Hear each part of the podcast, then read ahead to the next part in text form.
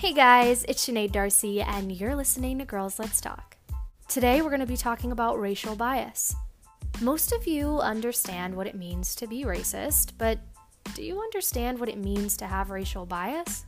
Whether you're a person that cringes at the thought of someone calling you a racist, a social advocate for human rights, or even a person of color, this is for you. You may not be racist, but you definitely have racial bias. Let me explain. First of all, racial bias is when you show bias to one race over another. So, what's the difference between being racist and having racial bias? One is conscious or explicit, and the other is subconscious or implicit.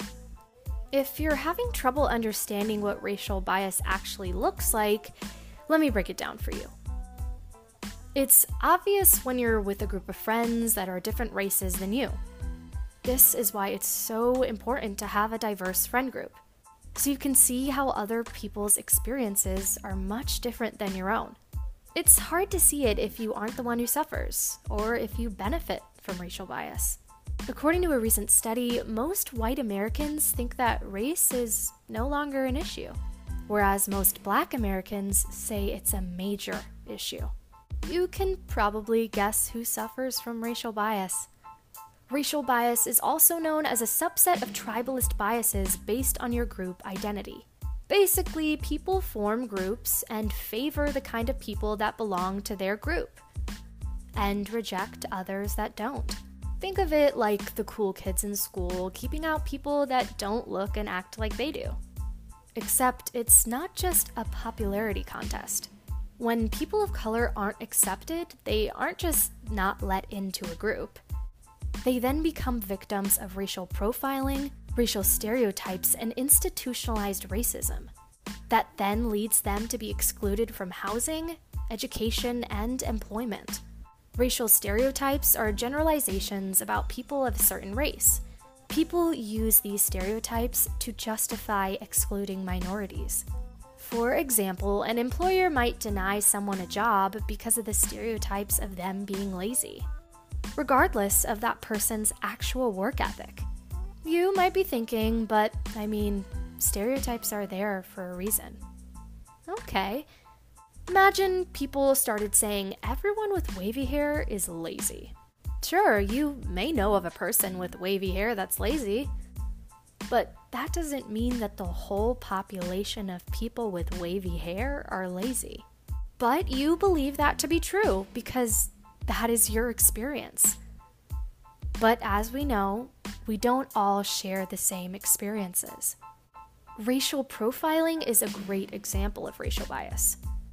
Targeting groups of people based on the thought that they're more likely to commit certain crimes Muslim Americans, to Hispanics, to blacks, and more. And Hispanic men are often stopped by police to search them for drugs and guns, but research from the New York Civil Liberties Union showed that police actually find more weapons on white people than people of color. Even black shoppers are profiled in stores. Research has found that it's actually white female shoppers that are the group most likely to shoplift. A number of law enforcement agencies have faced charges due to mistreating Latinos that they thought were unauthorized immigrants. Understanding these forms of biases can help combat racism. There is also internalized racism, which refers to the feelings of self hatred experienced by individuals of an oppressed group. This happens because traits of minorities have been historically devalued in Western society. Colorism is also a factor. This is discrimination based on skin color. For example, people of color showing bias towards light skinned people as opposed to darker skinned.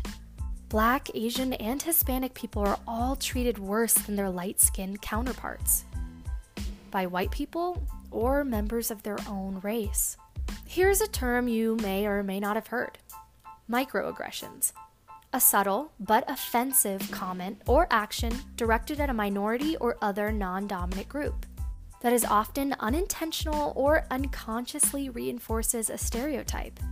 Remember, racism isn't always easily seen. It can be things like being ignored, made fun of, or even just treated differently.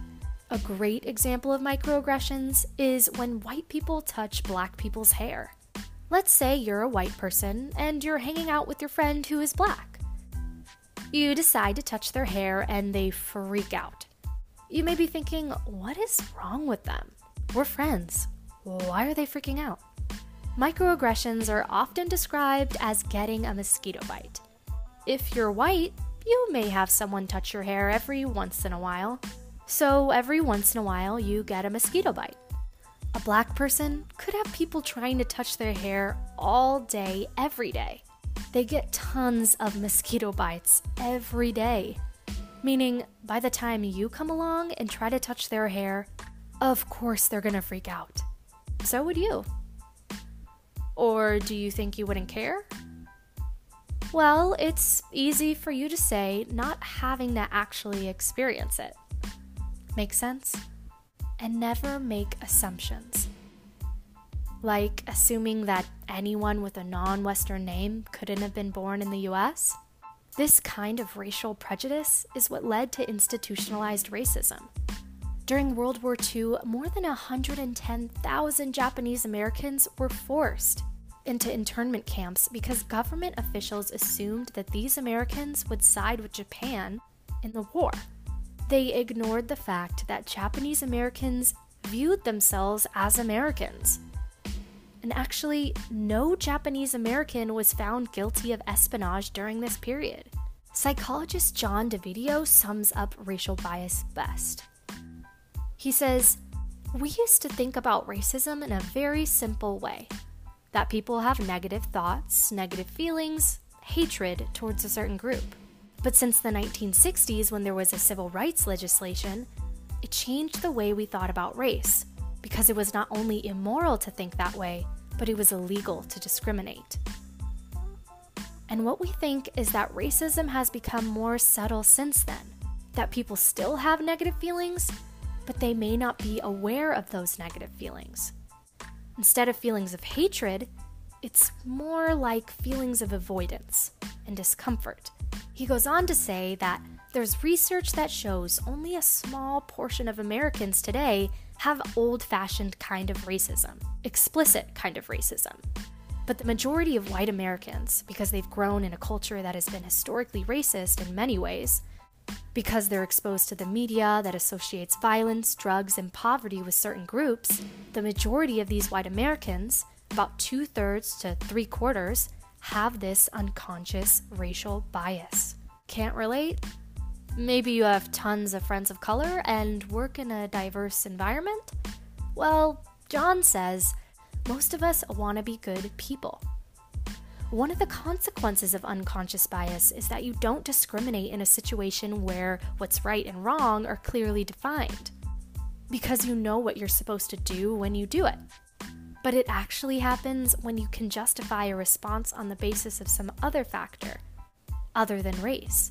So there may be like two people that you're interviewing, one white and one black, and you shift your criteria for the job in a way that actually favors the white person without actually directly discriminating against them.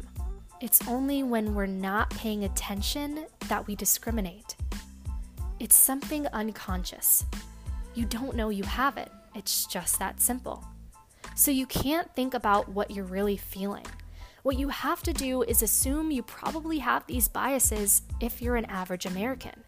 And then what you have to do is try to control those biases in the way that you behave towards people. You often have to acknowledge that you may have these biases. So it's an ongoing battle because you can't really get rid of these. They're like having bad habits of mind that you've grown up with. And so you just have to work at always being alert, always conscious, and always receptive to the possibility that we might be biased. He goes on to say one of the problems with aversive racism is that you actually avoid the group. And you avoid the group because they make you uncomfortable, and you can, therefore, maintain the stereotypes of that group. If you have a lot of interaction with members of that group, then you no longer think about that person as being a member of a group. You think of them as individuals. And still, you haven't really gotten rid of the implicit bias, but you've been able to fine tune the way you interact with people. So, why is this so important? John says they started doing some research with police officers using different computer simulation games, where you would shoot or not shoot somebody that appeared on a screen. And that person either had a gun or had an object, like a wallet. And then you would have to make a decision do you shoot or not shoot that person?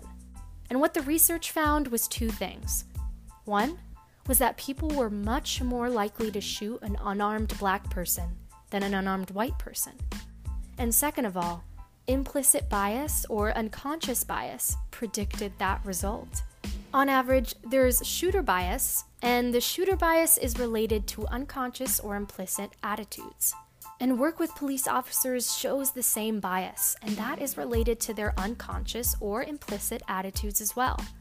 And the more they're exposed in their daily activity to black violence, the police officers, the more likely they are to show this kind of bias.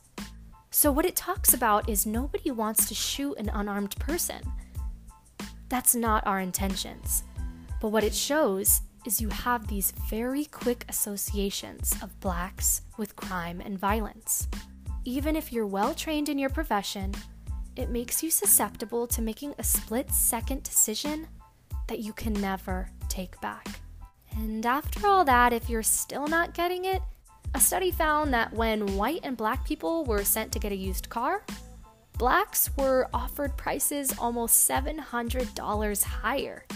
Emails with stereotypically black names were sent to apartment rental ads and had fewer responses than the ones with white names. White state legislators were found less likely to respond to constituents with black sounding names in both parties. Emails that were sent to faculty of universities to talk about research opportunities were more likely to get a reply when a stereotypically white name was used. Even eBay. When iPods were on auction, researchers changed the skin color of the hand holding the iPod in the photos. A white hand received 21% more offers than the black. Psychologist Daniel Kahneman explains this by saying we either think fast or slow.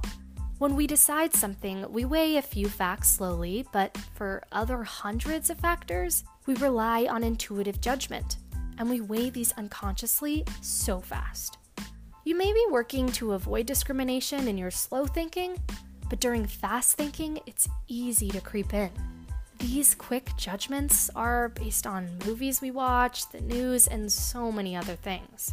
This kind of discrimination has been studied by dozens of researchers who document implicit or unconscious bias outside of our awareness. They say that the key to this fast thinking discrimination is knowing that we all have it, even when we have good intentions. A study in 2007 asked people in a video game simulation to shoot people who are holding a gun. Some of the people were criminals and some innocent. Black people were shot at a higher rate, and even those that were not holding guns. So, how do we fight against racial bias? First, accept that even if you have the best intentions, that you have racial bias. Make friends with people that don't look like you so you can understand other people's experiences and fight against stereotypes. You can also fight against stereotypes by not making assumptions about a person based on the color of their skin. Stand against racial profiling. Say something when you see it. Fight against colorism by challenging the Western beauty standard. Understand microaggressions. Stand against institutionalized racism. And lastly, think slower so you won't make quick judgments and risk showing racial bias. Don't just take my word for it. Talk to people close to you who are affected by racial bias. Ask their advice and be open to change. Eliminate racial bias wherever you find it, whether that be in yourself, your home, work, or anywhere else. Well, guys, that's all for today. Thank you for coming over, but before you go, remember you are enough. See you next time.